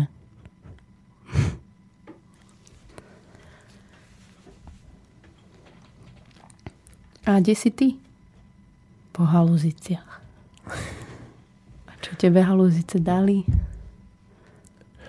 No v Lani som v halúziciach objavil čaro kruhovej práce. To znamená, keď sa stretávajú ľudia a môžu normálne zdieľať svoje ťažkosti. A pritom sa z toho nezrútia. No a tento rok som objavil silu toho, že aj radový občan, za ktorého som sa tam považoval, lebo som nebol v tej štruktúre nejaký ako, ako hodnostár, to nazvime, môže vlastne vstúpiť do procesov a môže tam priniesť niečo, čo chce, dokonca aj s veľkou silou a s veľkými prevratnými myšlienkami, keď si za tým hodne stojí. A tiež, keď dopredu ako trošku komunikuje s náčelníkom. To je pre mňa nový poznatok, napríklad aj v kontexte školstva. Často sa hovorí, že školy je veľmi ťažké meniť, lebo učiteľ, keď tam vojde, má tam nejakého riediteľa, nejakých kolegov, tak nemôže toho urobiť veľa. Ale ak tam vojde hodne svoj a pevný, tak môže. Najmenej preto, že má na svojej strane rodičov a deti, keď e, to, čo chce urobiť, je zmysluplné. No a to, čo si myslím, že z čoho budem teraz ako žiť, je práve to, že sám sa ako nejak snažím zorientovať v tom, ako urobiť nejakých zmysluplných susedov, to znamená nejakú, nejaké spoločenstvo bývajúcich, nejakú komunitu, že som videl, že komunita sa dá urobiť hneď. Proste skoro z týždňa na týždeň. A potom už len záleží na tom, ako ju trvalo udržať. A to je pre mňa veľmi veľké poznanie. Pretože som mal taký pocit, že komunita to je niečo ťažké, dlhé roky sa to buduje a tak ďalej. A som zistil, že nie. Že to komunitné vedomie naozaj môže prísť hneď. A len to usporiadať tak, aby tie okolnosti, aby tí ľudia, ktorí sú tam, do toho vošli. Do spoločného života, do spoločného životného priestoru, do spoločných problémov, do riešenia spoločných problémov. To je čarovná vec. Vzhľadom k tomu, že komunitám sa na Slovensku a v Čechách naozaj nedarí, tak to môže byť aj prevratné. A ako s týmto vieš naložiť ďalej? No, Alebo, alebo ako chceš naložiť s tým, čo si uvidel ďalej? som teraz taký nadšený z toho. A mám potrebu, že už mám takú skúsenosť, že keď som pre niečo nadšený, tak potrebujem pribrzdiť a začať tak jemne komunikovať s okolím, pretože okolie je asi inde. Takže koncom leta, keď sa vrátime do školy, tak bude dôležité nežne a jemne začať komunikovať o rôznych možnostiach toho, ako urobiť zo školy životné miesto a podobne. To cítim ako dôležité, aby sa školy aspoň čiastočne premenili na nejaké zaujímavé a zmysluplné miesto ľudí, ktorí tam chodia. Čiže učiteľov a detí, občas rodičov. Takže aj v tejto relácii sa mi vlastne ukázalo, ako sme sa o tom rozprávali. Tu sme sa o tom nerozprávali ešte. Ako, sú, ako vznikajú tie dôležité prvky napríklad pre komunitu a podobne. A to nie je dôležité, či komunita je teraz práca, alebo nejaký spolok priateľov, alebo niečo iné. Nejaká bývajúca, spolubývajúca zostava. Hej, ako v zásade práca je komunita vždy, akurát nemusí byť funkčná. Že ako z toho urobiť spoločenstvo. Napríklad potrebujeme tam autistických ľudí. Presne to som sa chcela spýtať, že dnes eh, sme sa rozprávali tými na tábore ľuďmi, že v tých skupinách vznikajú rôzne jednak hierarchia a sú tam rôzne typy, ktoré ako keby určujú úspešnosť a chod tej komunity. A to sú lídry, omega, si hovoril ešte tam nejaké ústa a tí autisti, že vieš o tom povedať viac, že ako by práve toto zapasovalo do tej komunity. No, to je dosť dobré, lebo už dlho som o tom nehovoril. Niekedy dávno v dvoch hodinách pre maminy. Keď sa stretne akákoľvek skupinka ľudí alebo detí od škôlkarov až po dospelých ľudí, až po dôchodcov, tak okamžite a hneď na mieste, kde sa stretnú, vznikne taká potreba ľudí zaradiť sa do, hier, do určitej hierarchie. Tá hierarchia je zložená z lídra, prirodzenej autority, náčelníka, ktorý vyhodnocuje nebezpečenstvo alebo je taký mienkotvorný. Keď sa o niečo rieši, tak všetko, väčšina ľudí tak nenápadne pozrie na ňo. To sa deje veľmi podvedome. Ja mám pocit, že mám svoj názor a pritom prezentujem názor nejakého e, nositeľa kódu alebo toho lídra, toho mienkotvorného človeka v tej skupine. Mm, Potom tam máme členov a tí členovia môžu sa zaradiť k hovorcom. Hej, to je, keď mám skupinu ľudí a ich vyzvem niečo povedať, tak e, ten e, líder tej skupiny určite nebude medzi prvými piatimi, ktorí budú niečo hovoriť. To budú rozohrievači, prezen- skúšači a hlavne hovorcovia hmm. toho človeka. A ako on vôbec otvorí ústa. No a potom je tam taká ozbrojená zložka, že keď e, sú v ohrození tá skupina, nemusí byť len fyzickom, ale môže byť aj v sociálnom ohrození, tak tá jeho, e, tá jeho taká silová zložka začne ten zdroj ohrozenia trošku nahlodávať. Keď sa tam na skupinu detí v triede, tak títo začnú rýpať do učiteľa. Keď si to dám na pracovné, na ako ľudia v práci, tak títo začnú rôznym rafinovaným spôsobom nahlodávať šéfa, mm-hmm. kde šéf debil, hej? No a potom tam máme Omegu, to je ten posledný v skupine. A Omega má veľmi špecifickú pozíciu. On má za úlohu provokovať v zásade všetkých a testovať, či sú dostatočne v sebe a silní.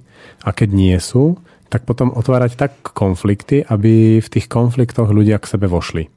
A to sú tí väčší provokatéri, ktorí do všetkých stále rýpu a otvárajú uh, veci, ktoré sa zametajú pod koberec a podobne.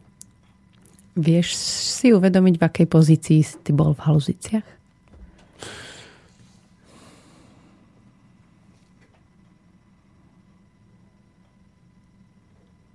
Teraz mi to veľmi nejde. Ty vidíš niečo, čo nevidím?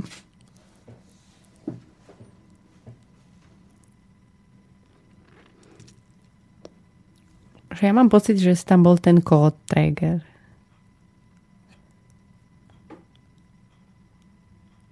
Mienkotvorný. Mhm. Teraz som zvažoval, či som nebol Omega, lebo som dosť hrízol. Možno mi tam nejaký Omega vý- výraznejšie chýbal, tak som si k nemu odskočil občas. Možno. o, omegy sa striedali maminky, podľa mňa. To je pravda, tie rýpali, Mm. hej. Bolo pekné. No, v, v komunite, ako čo je veľmi príjemné a oslobodzujúce, keď si človek túto štruktúru uvedomí medzi ľuďmi okolo seba, tak sa hodne oslobodí v mnohých konfliktoch, pretože si uvedomí, že to vôbec nič nemá s tou situáciou, ale že to je prirodzený chod vecí. Čas do niekoho zahryznúť. Že sa toho netreba báť, keď sme v tej No. roli, hej? Presne. Dobre. Pustíme si teraz pesničku a po pesničke by som sa rád venoval jednému veľmi zaujímavému mailu, ktorý rieši túto reláciu. Mhm. Hm? Okay. I read you the book in.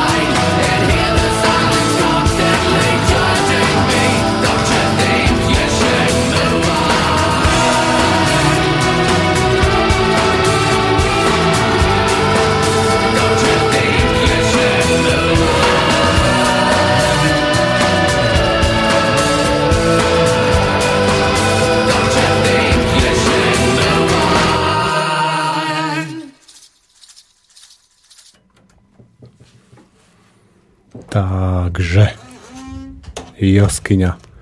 Ináč tu v štúdiu dosť začali vrzgať stoličky, stojani na mikrofóny, celé to tu škrípe, je to jak na plachetnici stredovekej. Ja už som si vymenila. Táto nevrzga. Fajne. Tak poďme na mail. Michal nám napísal mail, o ktorom píše, že ho môžeme aj prečítať, tak ja niektoré časti z neho prečítam a budem ich komentovať.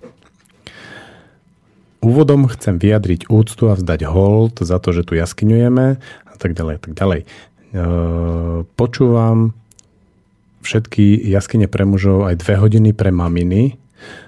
A a rád sa zamýšľam na hlbšou podstatou toho, ako ľudia reagujú na rôzne životné situácie. A tu mi ale nastáva menší rozpor. Obe relácie mi splývajú dokopy.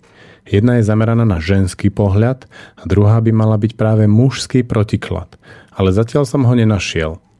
Aj v jaskyni pre mužov cítim veľa ženskej energie a nejak mi to nepasuje k jej názvu.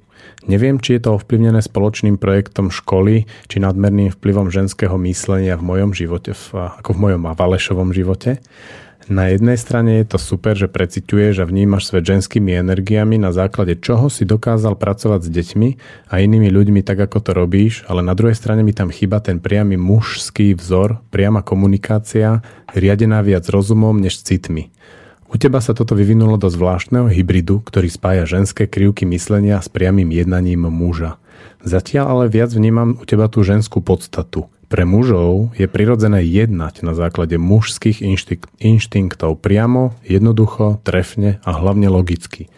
U žien sú slová skôr príťažou, pretože ich svet je viac o pocitoch a o ženskej intuícii, čo sa nie často dá vyjadriť slovami, a preto majú muži často problém ich pochopiť. To je prvá časť toho mailu a ja by som k tomu chcel dať taký koment. Potom ma zaujíma aj tvoj názor, Tereza. Začínal som dve hodiny pre maminy a cítil som, že tie maminy si to dosť užívajú. No tak nejak prišla mi potreba urobiť dve hodiny jaskyniarov pre mužov, jaskyňu pre mužov.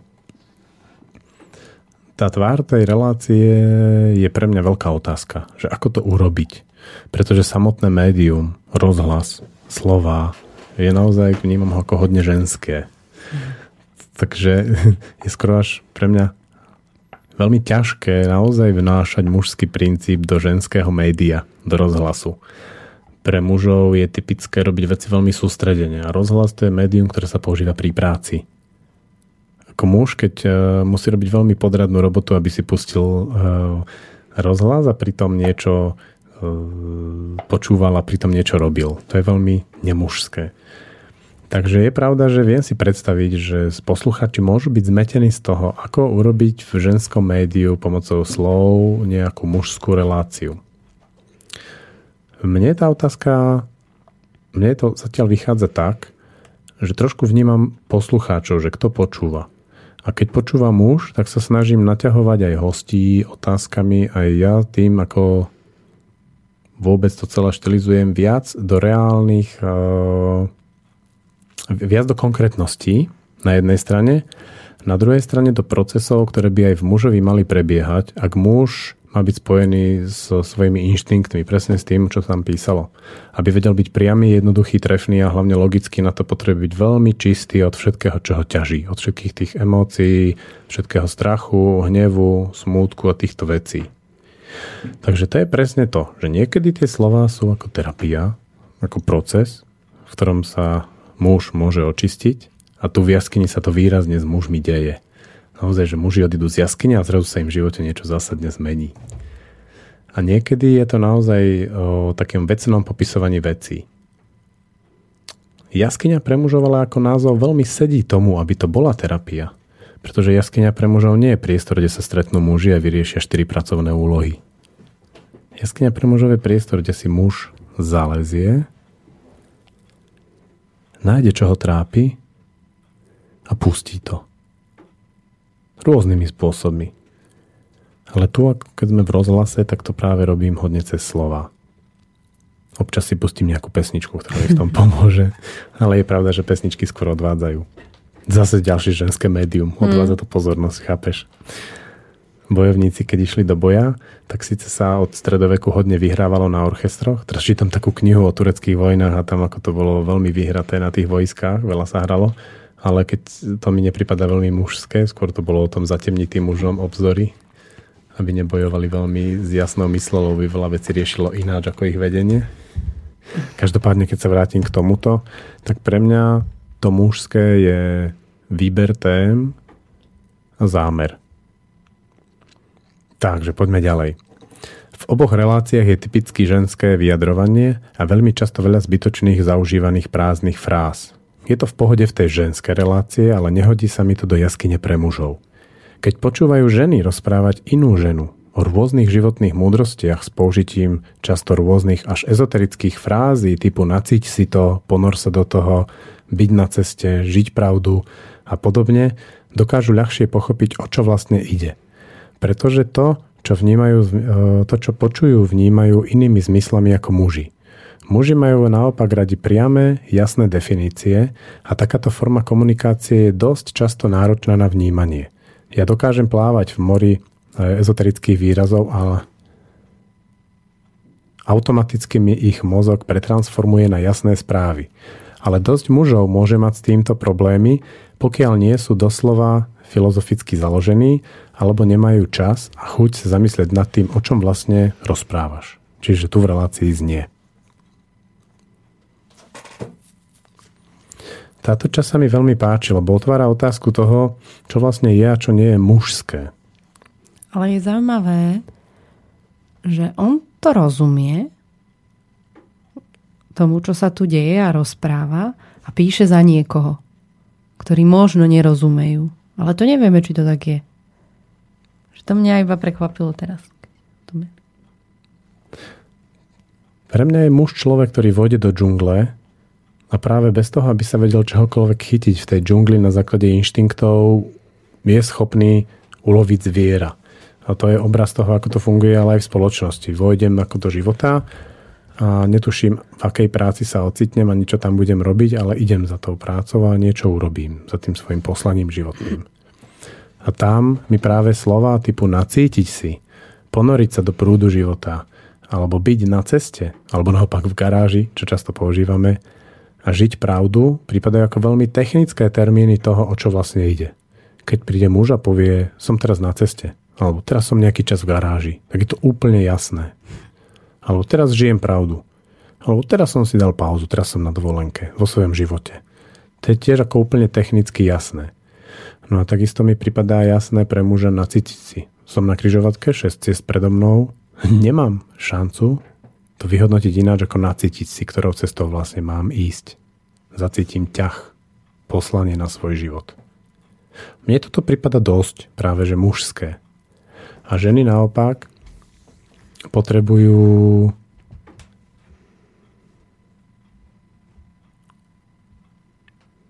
To je zvláštne, ale keď sa treba žena stará o domácnosť, tak je v tom obrovská logika, hlavne pred ovuláciou. Oveľa viac mužskosti. Úplne. A po Až, ovulácii, až nerozumne sa pozerá, že ten muž tomu nerozumie. hej, žena má nejaký Že systém, ako? logiku. No. Že to je jasné. Hej. Mne osobne tiež občas robilo problémy sa sústrediť na to, o čom je reč, pretože dosť často rozprávaš iba v obrazoch a moje myšlienky sa začali uberať úplne inde. To je v poriadku, ak sú informácie podávané stručne a výstižne, ako to robia veľkí majstri filozofie. Keď vypustia do sveta nejakú myšlienku, stojí to za to. Napríklad, hnevať sa na niekoho je ako vypiť jed a čakať, že ten druhý umrie. Sice je to na krátke zamyslenie, ale výstižné, krátke a trefné. Muži milujú definície. Majú radi, ak vedia presne, o čom je reč a dokážu hneď reagovať bez veľkých problémov. To mi chýba v jaskyni pre mužov. S týmto plne súhlasím. Muži naozaj milujú definície, majú radi jednoduché veci, majú radi, ak vedia presne, o čom je reč a dokážu hneď reagovať bez veľkých problémov. To sedí. Ale myslím, že to je ten druh mužov, ktorý večer sedí v krčme a nie pri svojej žene a rodine. Pretože stretávať sa potom s tým, čo sa deje doma s deťmi a so ženou je pre nich veľmi ťažké. A tu mi pripadá, že títo, tento druh mužov potrebuje asi dostať od manželky po nose. Väčšinou dostanú. Je to tak, ale myslím si, že práve v jaskyni pre mužov je priestor pre tých mužov, ktorí si prestanú robiť skratky v živote. Napríklad do nejakých akože univerzálnych a múdrych vied. Pretože akákoľvek skratka tohto druhu narazí. Napríklad, mne sa nestane, aby som sa zalúbil do inej ženy ako do tej mojej vlastnej. Bum. A o mesiac som v prdeli z nejakého vzťahu, do ktorého som padol. To sa stalo mne napríklad, keď som používal tieto skratky v mojom živote. Jasné definície pre všetkých poslucháčov, aby si vedeli nájsť, e, čo stojí za všetkými tými pravdami, cestami, nacíteniami a podobne. Michal, toto je džungľa. Toto je čistá džungla života, v ktorej ako vychádzať, o nejak, opierať sa o nejaké turistické chodníky a jasné, jasné definície, jasné veci mi prípada veľmi, veľmi ja mám ku 40 Chlapčenské. Hej, a, a ja mám džungľu rád. A to naciťovanie mi pomáha sa v tom orientovať veľmi jasne. Keď príde moja žena, alebo mo- moje dieťa, alebo cudzie dieťa, alebo cudzí človek za mnou a niečo napíše alebo povie, tak pre mňa je veľmi elegantné sa na to pozrieť a tiež si to zjednodušiť do jednoduchej vety. Napríklad žena príde a začne mi rozprávať niečo. A ja teraz zrazu spozornem a vidím, aha, ona chce so mnou kontakt. Hej, za niekoľko z dlhého rozhovoru alebo z dlhého prehovoru robím toto a v okamihu, ako to príde, tak e, môžem do toho vojsť. Ale nemyslím si, že sa to dá takto použiť v relácii. Respektíve poviem to jednoducho. Ja to takto urobiť neviem. Mne prišla jedna vec, že pre mňa ako pre ženu, keď idem niekde na výlet a ide so mnou muž a povie, že aha, modrá značka, tak pôjdeme po nej. A tak v podstate to vidím aj ja viem a je to také ako zaujímavé, idem spolu s mužom. Ale keď poviem, že aha, tu je skratka, poďme po nej, tak zrazu ten muž, aj keď sa bojím, je pre mňa oveľa viac sexy. Že on ma zoberie na nejaké dobrodružstvo a drží to tam v tých rukách a nebojí sa toho. Nebojí sa ísť tou cestou, ktorá nie je označená turistickou značkou. Inými slovami, že nie je úplne všetko jasné Hej. a každému, respektíve je to jasné tým, ktorí naozaj si nacítia. Ako sa nedostať do ťažkej situácie? Ako sa nenahnevať? Hej, to je taký návodík trošku. Uh, chýba mi tu ten muž, ten alfa samec, ktorý stojí hrdo a nenechá sa vyviezť z miery. Komunikuje priamo a je prirodzenou autoritou. Muž, ktorého žena inštinktívne chce mať vo svojej blízkosti ako svojho ochrancu. Muž, ktorého ostatní muži akceptujú ako prirodzenú autoritu, lebo nemá potrebu ponižovať slabších, ale naopak im pomáhať v ich raste a nebojí sa konkurencie. Alfa samec. Ten, ktorý keď vojde do miestnosti, tak ženy vlhnú, pretože cítia e, z neho tú silu a vyrovnanosť. Inštinktívne sa pri ňom cítia dobre, lebo je to dobrý genetický potenciál. Staré dobré príslovie, keď chceš mať doma princeznú, chovaj sa ako princ. Iba na vola čaká doma krava. A to isté platí aj pre ženy. Žena nemôže byť naplno ženou, ak necíti v mužovi oporu, vodcu a chlapa. Ženy sú často nútené preberať rolu muža, keďže si nemajú z čoho vyberať, je tu málo ozajstných mužov. A dúfal som, že v jaskyni pre mužov bude aj o tomto. Ako sa stať chlapom? Ako sa stať tým alfa samcom, vysoko kvalitným mužom, pri ktorom si ženy môžu dovoliť byť nežnou, krehkou a naplno využiť svoje ženské prednosti a dary. To je veľmi dobre zadefinovaná misia tejto relácie. Ale z môjho pohľadu ju celkom naplno plníme. Muž orientuje sa v džungli, je schopný robiť rukami, vie zasadiť strom, splodiť dieťa, Rozprávať viesť ženu. Hej, hostia, ktorých sem pozývam. Mne to sedí. Tak ako to vlastne je. Mne sa páči, že vieš aj počúvať ženy. Dnes vlastne riešime otázku, ktorá je pre mužov hodne zásadná. A to je, ako voviesť svoju rodinu do nejakého spoločenstva, ktoré môže byť e, zmysluplné a funkčné. Je jedno s akým myšlienkovým pozadím. Proste, ako to urobiť, aby tá rodina nebola v izolácii. Poďme ďalej. Toto všetko sa dá naučiť pozorovaním, či seba pozorovaním, alebo ako robíš a, aj ty, ale aj veľa múdrych ľudí, ktorí nám už dávno tieto vedomosti vo forme rôznych veľmi poučných a silných poučiek dali. Návodov. Ja neviem pracovať s návodmi a s poučkami. Preto som v relácii Jaskyňa pre mužov, pokiaľ sa dá, sa týmto veciam vyhýbam. Pretože ja mám dojem, že poučky a návody vedú ľudí k programom, k naprogramovanému správaniu. A to v džungli vedie takmer istok do záhuby, pretože muži potom nie sú schopní si nacítiť, e, nacítením rozlišiť bezpečie od nebezpečenstva. Príde nejaký hypotekárny poradca a niečo mi povie. A ja mám nejakú poučku, na základe ktorej sa rozhodnem. Nie na základe toho, že ho dobre počúvam a nacítim si, čo je to za človeka a prečo mi vlastne ponúka tento produkt. To mi prípada hodne nebezpečné. Preto ja neverím v poučky a v návody. Blíži sa nám záver, takže poďme k záveru. Preskočíme pár statí. Želám ti veľa ďalších úspešných a plodných dní nielen v relácii Jaskyňa pre mužov, ale aj vo vašej škole. Ak si zatiaľ nemal možnosť e, sa s Vladimírom Savčenkom stretnúť, dúfam, že tu využiješ túto príležitosť či informáciu a prinesie ďalší, trošku odlišný náhľad do života. Keby bola možnosť, rád by som navrhol špeciálnu reláciu, kde by som dal dokopy pár ľudí, ktorých pokladám za sprievodcov pokojného a vyrovnaného života. Mohla by to byť veľmi zaujímavá kombinácia. Pokrylo by to veľkú časť náuky o tom, ako žiť život naplno. V relácii by si bol ty, doktor Savčenko, e, pán Planieta, Žiarislav, e, Tiberia. To všetko by sa navzájom názorovo poprepájalo a každý svojím spôsobom rovnováha rôznych energií. No, to je podľa mňa veľmi zmysluplná myšlienka. Ja viem, že vo vysielacom čase je ešte priestor, stačí osloviť e, niekoho z pozadia, z slobodného vysielača, napríklad Petra, a uvidí, čo sa stane.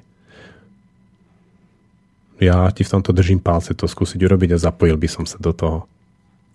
Každopádne vidno, že ti na tom hodne záleží, lebo tento mail je hodne dlhý a ďakujem za neho. Mohol som vlastne skomentovať niektoré veci z pozadia relácie, tak ako som o nich už dávno nehovoril, pretože mám pocit, že občas to treba pripomenúť. Takže Michal, ďakujem ti a držím ti palce a pomôžem ti, keď, sa, keď budeš chcieť tú reláciu urobiť. Takže máme posledné dve minúty. Tereza, napadlo ťa niečo k dnešnej téme?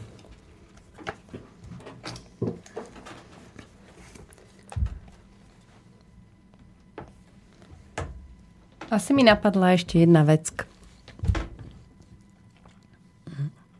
k tým mužom, k tej ich práci a k tým peniazom. Že my ženy máme radi tú fázu nakupovania a zaobstarávania veci a tak ďalej. A iba chcem povedať, že sa toho nemusíte báť. Keď budete silní, tak my dokážeme znížiť ten svoj komfort, aj keď to tak nevyzerá.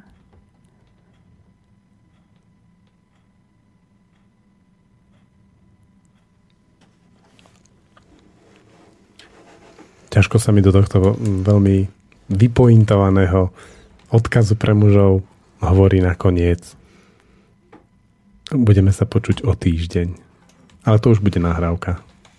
Takže užite si ďalší diel, ďalšie dva diely, ktoré sa budú týkať silového miesta halúzice. Ten budúci bude pojednávať o ženách a ich stretnutí s čarodenicou a ten ďalší o mužoch a ich mužskej sile v stretnutí s ľuďmi, ktorí v halúziciach robia mužské kurzy. Takže do počutia. Pekné chvíle leta.